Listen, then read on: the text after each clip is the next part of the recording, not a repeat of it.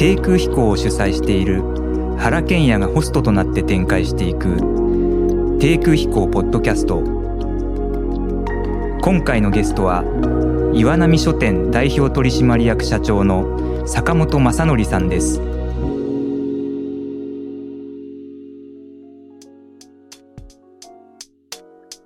えー、それでは低空飛行。今回のゲストは岩波書店社長の坂本正則さんをお迎えしてます。しばらくぶりですね。お久しぶりです。はい。あのー、坂本さんは実は僕があの岩波で出させていただいたデザインのデザインをあの担当していただいた編集者だったんですよね。まあ、その辺のいきさつから少しお話した方が、その僕と坂本さんの関係が明確になると思うので、まあ、その辺のお話を少し僕は紹介がてらさせていただきたいんですけども、坂本さんはあの、1960年生まれですから、僕より6歳年下っていうことになるわけですが、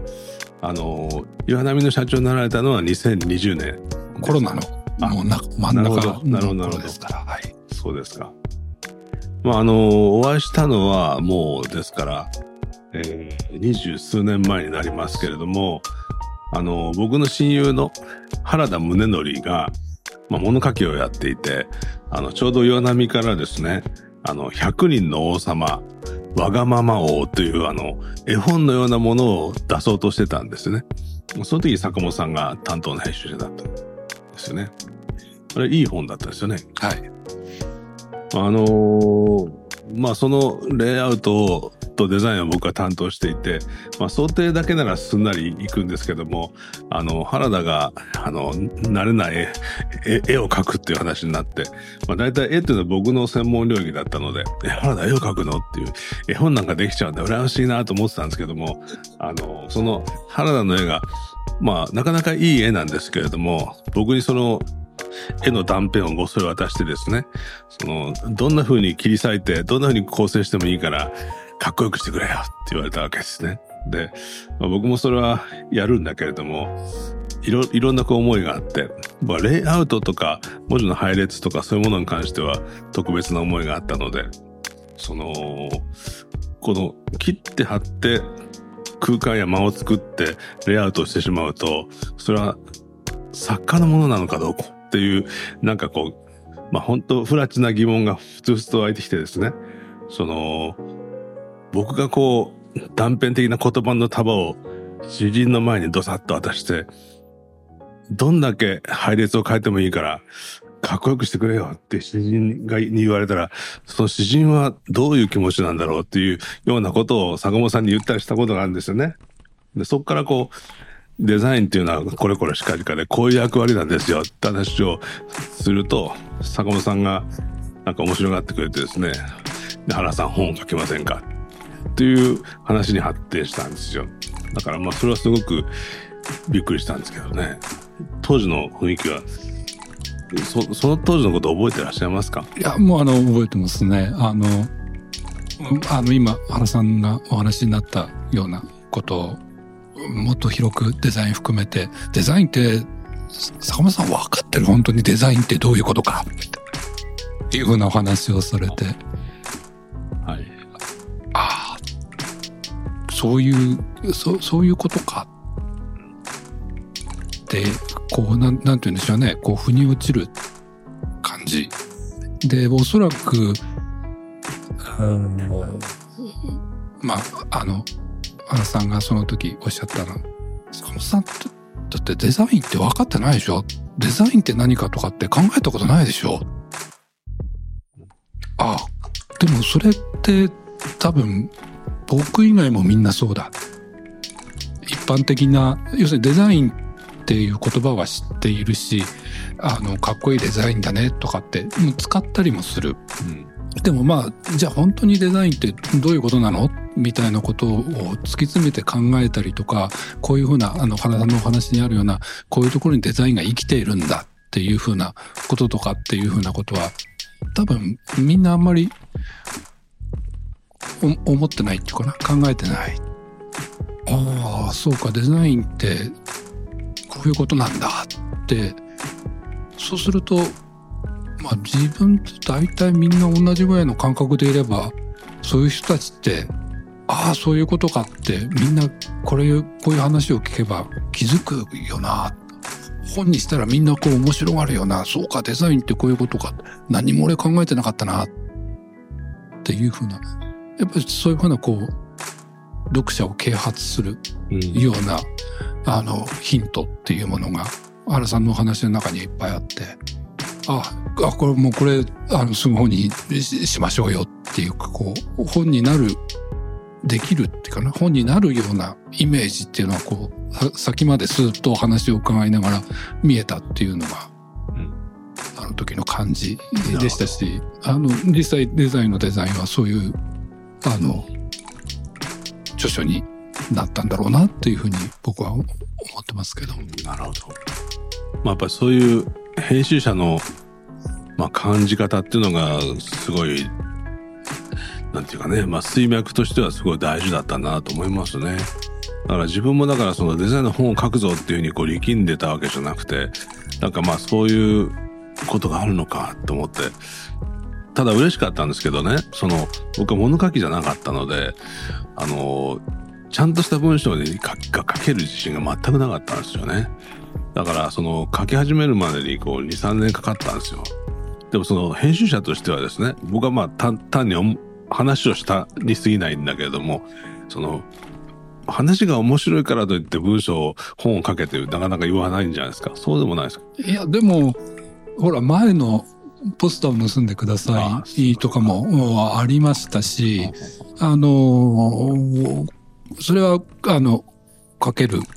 方だ。あの、それも、要するにただ書ける方だっていうのではなくて、やっぱり、あの、その文章にもセンスある方だなっていうふうなことはもう、お織り込み済みっていうか、あの、もう読ませていただいていたので、えーそこは特に、あの、なんて言うんでしょう。僕あんまり考えなかったですねはい。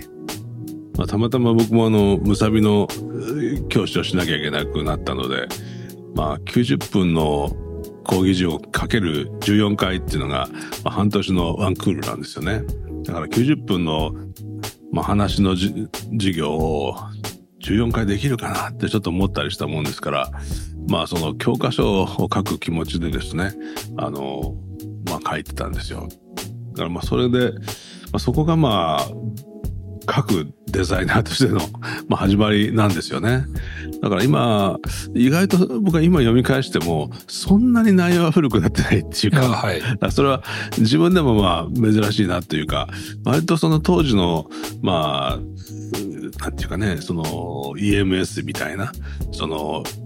エレクトリックマニュファクチャリングの、その、まあ会社ですね。まあそういうのがメーカーじゃなくて出てくるようなところから、そのなんか、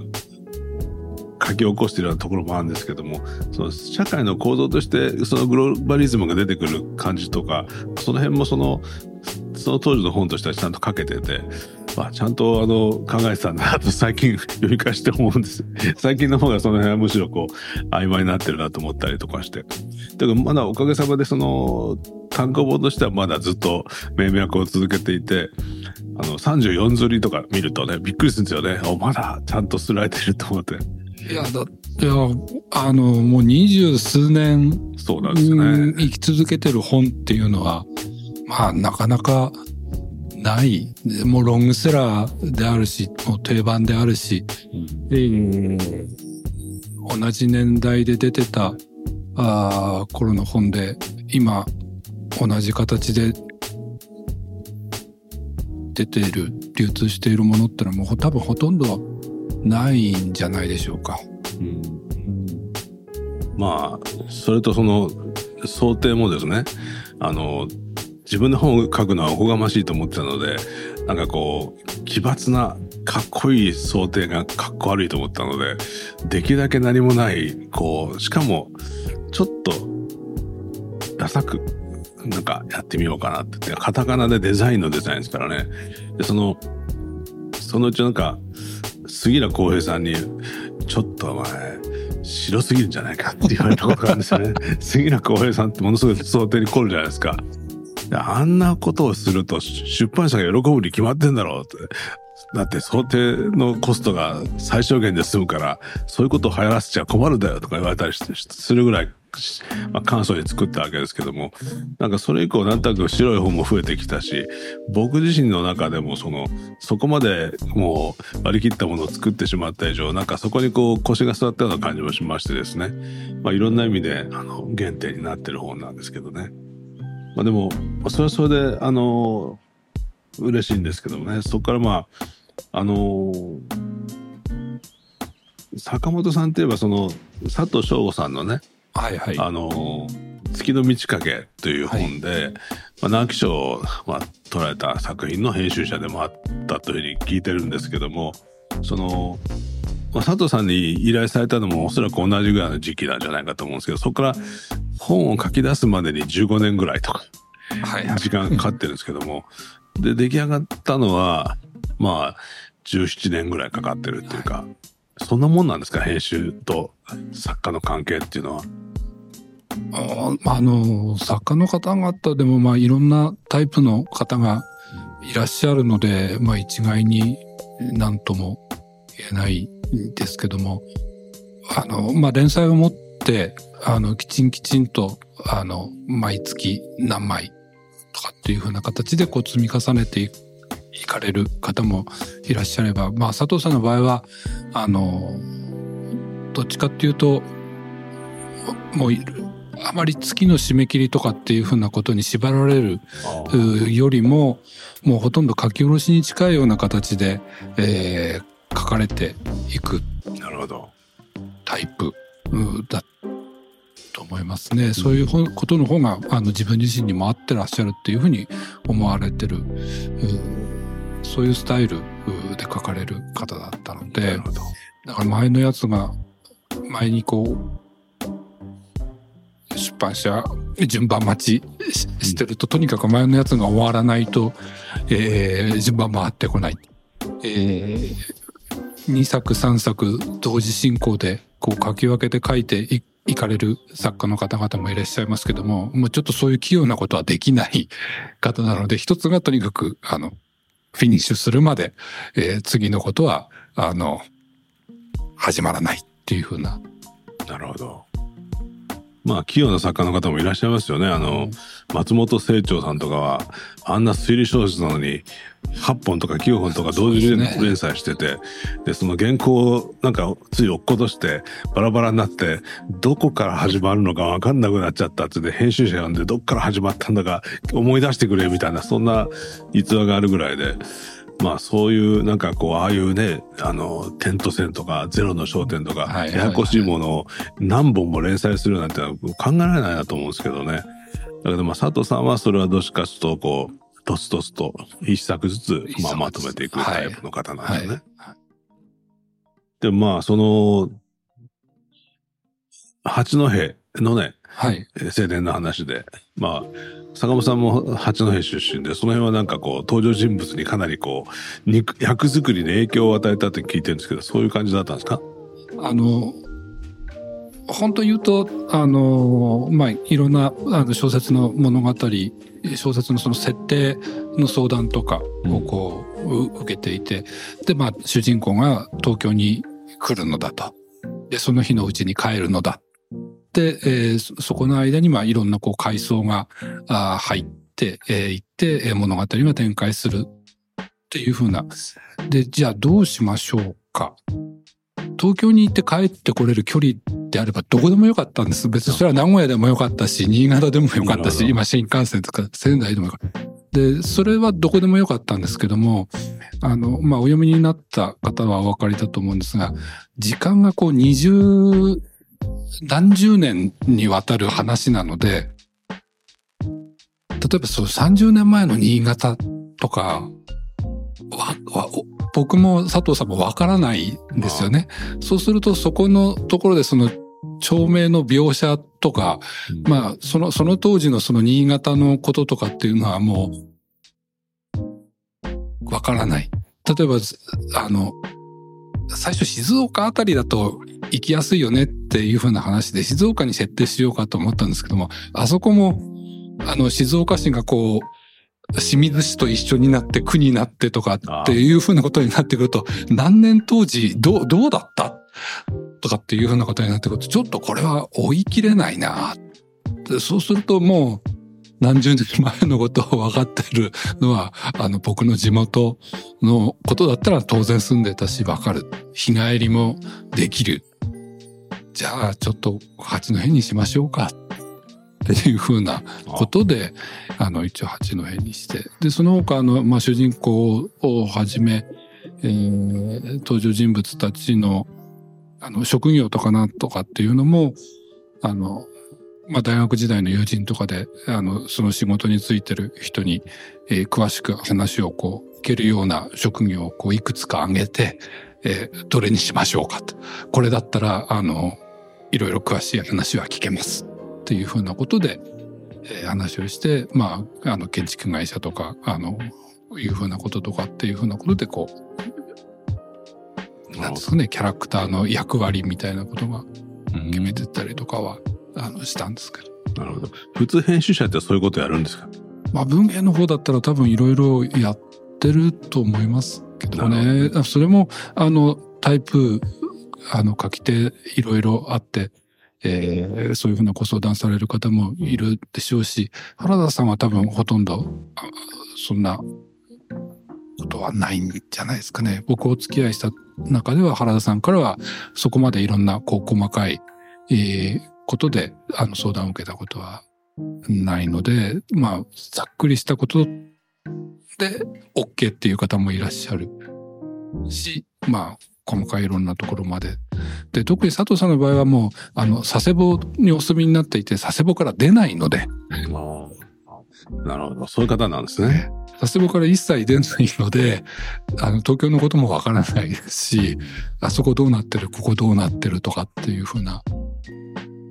細かいこととかも、まあ、あの、こちらの方で調べてとか言ってみて、こんな感じですっていうような。なるほど、なるほど。まあでもそうやって丁寧にね、随分編集をされるわけですけども、あのー、今は編集者を辞めて、まあ、岩波書店の社長に就任されてるわけですけども、まあ、そこ、そこまで編集がなんか好きであれば、社長になるっていうのは結構大変な決断だったと思うんですけども、それは、こう、もう坂本さんしか社長はいないっていう感じだったんですかね？いや、そんなことはないんじゃないでしょうか。一般の会社のことは僕よくわかんないですけどね。その、前社長が、坂本君社長やってくれたまえみたいなことを言われるんですか？どっか応接室かなんかに呼び出されて。まあ、あの、社長、あの、前の社長の岡本には言われましたけども、あの、その、まあ、前から、あの、岡本はもう、これまで岩波書店の社長っていうのは、まあ、あの、編集上がりっていうか、まあ、編集者から大体なってきたけども、まあ、あの、一番ふさわしいやつが、あやるのがもういいのだ。やっぱり編集とかじゃなきゃダメだとか、あ、どこじゃなきゃダメだっていうふうなことはないっていうふうなことは、あの、もう前から話として、うん、えー、されていたので、あの、まあ、僕は、が、のところに話が来るっていうふうには思ってなかったですよね。営業とかそういうところからまた抜擢されるとか。はい、まあ、あの、総務、うん、やられてる方もいますし、そういうふうなところから来ても全然おかしくはないだろうというふうに思ってましたんで。まあでも岩波といえばね、やっぱり広辞苑っていうのがドカーンとあって、はいはい、まあその、いわゆるおそらく経営の柱として、まあ、全体の売り上げのバランスから考えると、あそういうものがまあ大黒柱のようにドーンとあって、広辞苑が改定になるといえば、なんか一つのなんかこう、ね、なんかイベントでしたよね。はいはい、だけどそういうものがだんだんこうデジタルっていうことになって、まあ僕はその詳しい話はまあ知らないですけども、デジタルバージョンが出る、出てるんだと思うんですけども、その、まあ出版業界全体がこう IT によってものすごく再編されている状況の中での社長就任っていうのはいろんな意味で、まあお考えがあったんだろうなと思うんですけども。どんな感じなんですかね、そういうところ。あの、こう、まあ、ある時期から、まあ、コンテンツっていうふうな言われ方を、ねされてきて、で、要。するにデジタル化すると、まあみんなコンテンツで、あの映画も音楽も、うん。もちろん本も、うん。あみんなコンテンツこれまでメディアが全部違っていたわけですね。本だったら、まあ、要するに書籍っていう形だったし、映画は映画館に行って、えー見る。テレビはテレビで見るし、で音楽は、まあ、ライブでもあれば、あの、えー CD なりなんなりで聞く。で、それがみんな別々のメディアで、えー対応してたものが、今はもう、例えば iPad なら iPad 一つの中に全て入っている。まあそういうふうな形になってき、えー来ている。だからまあ本当にコンテンツって言われた時点で競争する次元が同じというか、全てこう iPad の中で、えーそれを、を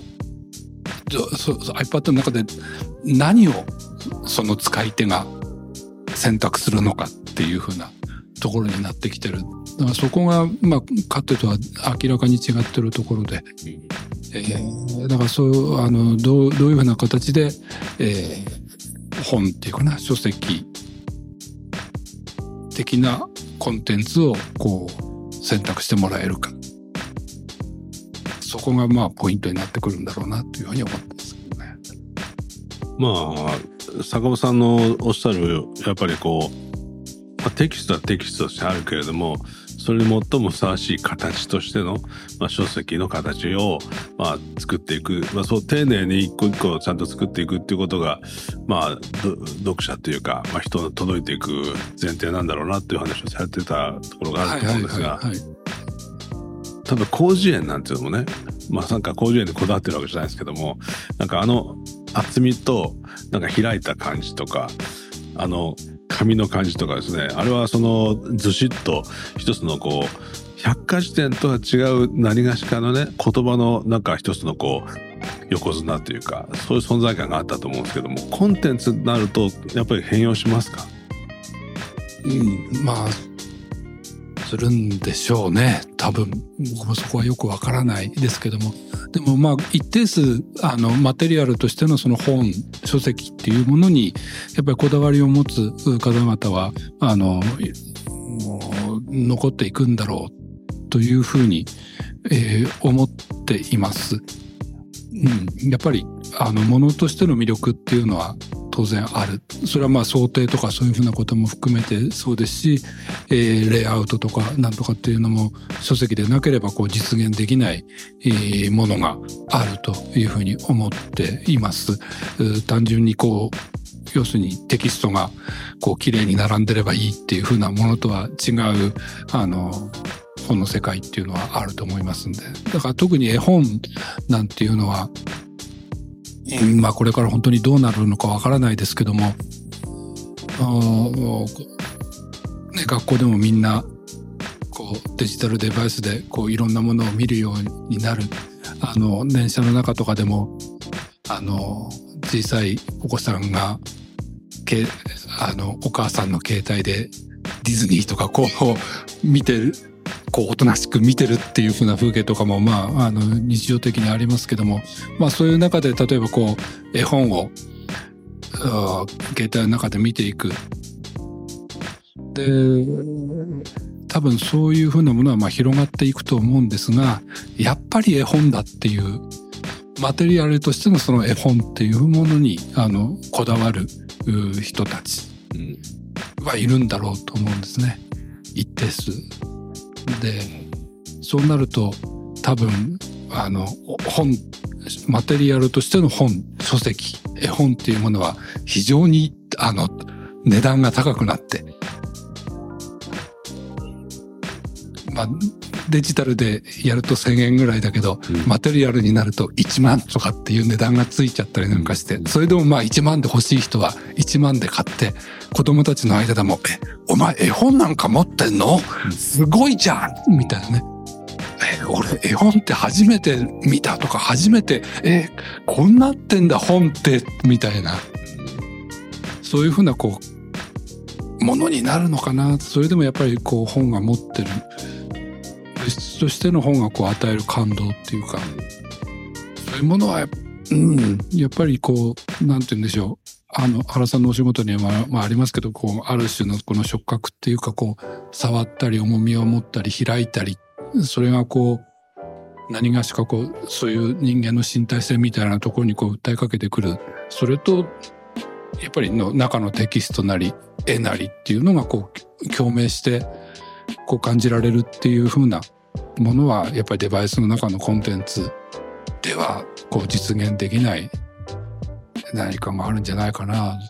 と思いますそうですね。いや、坂本さんの口から一回それをしっかり聞きたかったんですけどね。やっぱりあのーまあ僕もデザイナーをやってるんで、その辺のことに関しては、まあ、時期に応じて、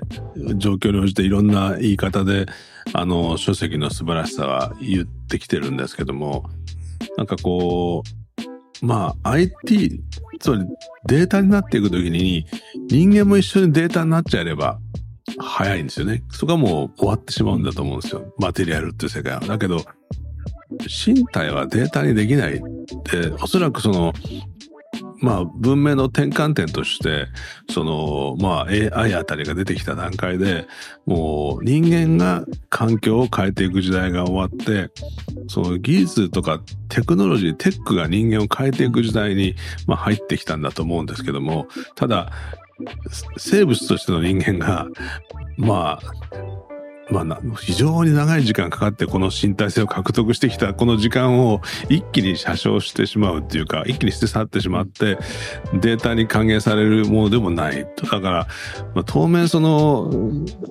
かかなり生物としてここが進化するとしても、そのえー可能性が残されているとしても、やっぱり身体を携えて生きていくっていうことは当面そんなに簡単に変わるわけじゃないですね。だから、そういう意味ではその変容していく人間の中にもやっぱりその、やっぱりまあ、数百年かかって本という形にまとまってきた、その、まあ、なんですかね、その、まあ素敵な、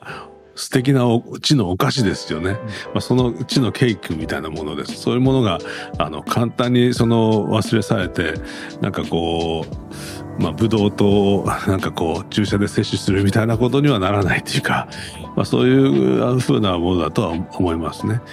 ということは、まあ、岩波書店は、その、やっぱり書籍、書物というものを、まあ、しっかり、まあ、その需要に関しては喚起しつつ、まあ、ずっと継続していくっていう、まあ、そういう志でいらっしゃるわけですね。いや、まあそうですね。まあ当然、あの、デジタルにその対応していくっていうことは、あの、必要ですけども、やっぱり基本は紙の本っていうかな、書籍をこういう、まあ一冊一冊丁寧に作っていくっていうことなんだと思います。で、それを、まあいろんな形で提供していく。うん、まあ、あの、知識の形もね、まあ、これをトレンドとして捉えると、あの、だいぶ変わってきたと思うんですよ。僕も久しぶりに、まあ久しぶりに本屋行ったら叱られちゃうんですけども、あのまあ、駅で本を買買おうと思って、ふと新幹線に乗る前に、その辺の書店に立ち寄ると、その、まあ、売れ筋の本の内容がやっぱ一掃されてるっていうか、やっぱりまあ、どうやってその IT のこのデジタルのその、まあ革命の時代を生き延びていくかとか、まあどうやって賢く起業していくかとか、まあ非常にその、デジタルストレスに対しての対処の方法であるとか、まあその身の処し方であるとかっていうことに関するものが大半を占めていて、あのーまあ大体でもその生き方とか考え方の本っていうのは今まで多かったんだけども、まあ、その本の顔つきからしてある傾向にガッとまとまってきたなっていう感じがするんですよね。だけどいわゆる従来のその歴史とか哲学とか文学とかその夜教養とか思想の背景を成してきたものっていうのがもともと表にはなかったけども圧倒的にこう背景化してしまってるしもう本屋さんの中に姿を消してしまってるかもしれない。岩波新書は見かけなくなったっていう感じがやっぱするんですけども、その、その、いわゆるこう、知識のトレンドというか、まあそういうことに関してはどんなふうにお感じになってますか？ああまあ見えにくくなってるっていうふうなことはあるんだと思います。で、まあ、ある種のその経済合理性にのっとって、まあそれにこう寄与するものっていうのはこう優先されていくと、まあそういうふうな中で、まあ哲学とか文学とかって、えーそういうことに役に立つのっていうふうな価値判断が、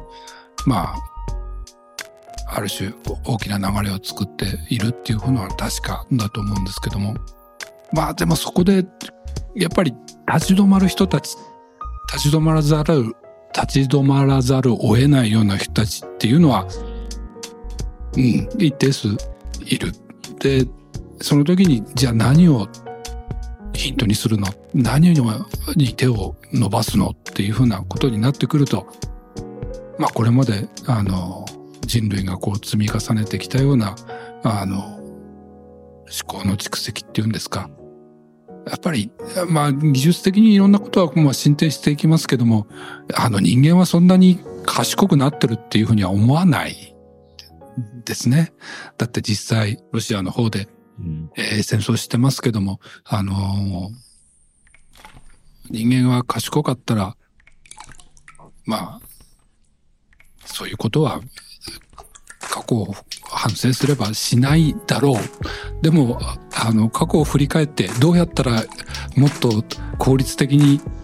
敵を殲滅できるかっていうふうなことしか学ばない。うんそう、やっぱりそういう賢かったら、まあそういうふうな学び方はしないと思うんですけども、まああんまそそういう部分で言えば人間っていうのは変わってなくて、昔から考えてた昔の人たちがどういうふうなことを考えていたのかっていうふうなことをやっぱりこう踏まえながら成長していくっていうふうなことがないと、まあ変わっていかないんだろうっていうことに気づく。そうすると、今あまり光が当たってないようなことにも改めて光が当たるそれも大きく当たる時が来るんじゃないかなというふうに思いますね。なるほど。まあ、あの、批判的な思考とね、まあ、他者に対する想像力っていうふうに、まあ、坂本さんおっしゃってますけども、まあ、そういうその、やっぱり、社会とか世界に必要なのは本来はそういうことで、その、まあ、世界の成熟というか、仮にこれは、まあ、民主主義っていうのが優れた発想だとしても、民主主義の前提には、その、いわゆるこう、民衆のこう知的成熟っていうのが前提にあって初めて、あの、選挙とか投票とか、まあそういうことが行われなきゃいけないわけで、まあ、そこがその知的成熟からむしろ対抗していく社会の中では、民主主義っていうのはこう崩壊していく可能性がありますよね。ですから、まあ、ある意味では、その、批評的、批判的なシンキング、思考の方法と、それからその、他者、自分の文明や文化とは全く異なる状況の人たちと、まあ、共有できる感感性っていうか、まあ、それを公共性と呼ばれてますけども、まあ、そういうところに対する、まあ、感受性が、あの、まあ、終焉化してる、今はたまたま。だけども、それがこう、非常に重要な、やはり、その、街の通奏低音っていうんですか、そういうものとしては大事だろうなという、まあ、そんなようなお考えと考えてよろしいんですかね。はいそうそう思いますね。はい。じゃあちょっと5分ほど休憩して後半に行きたいと思います。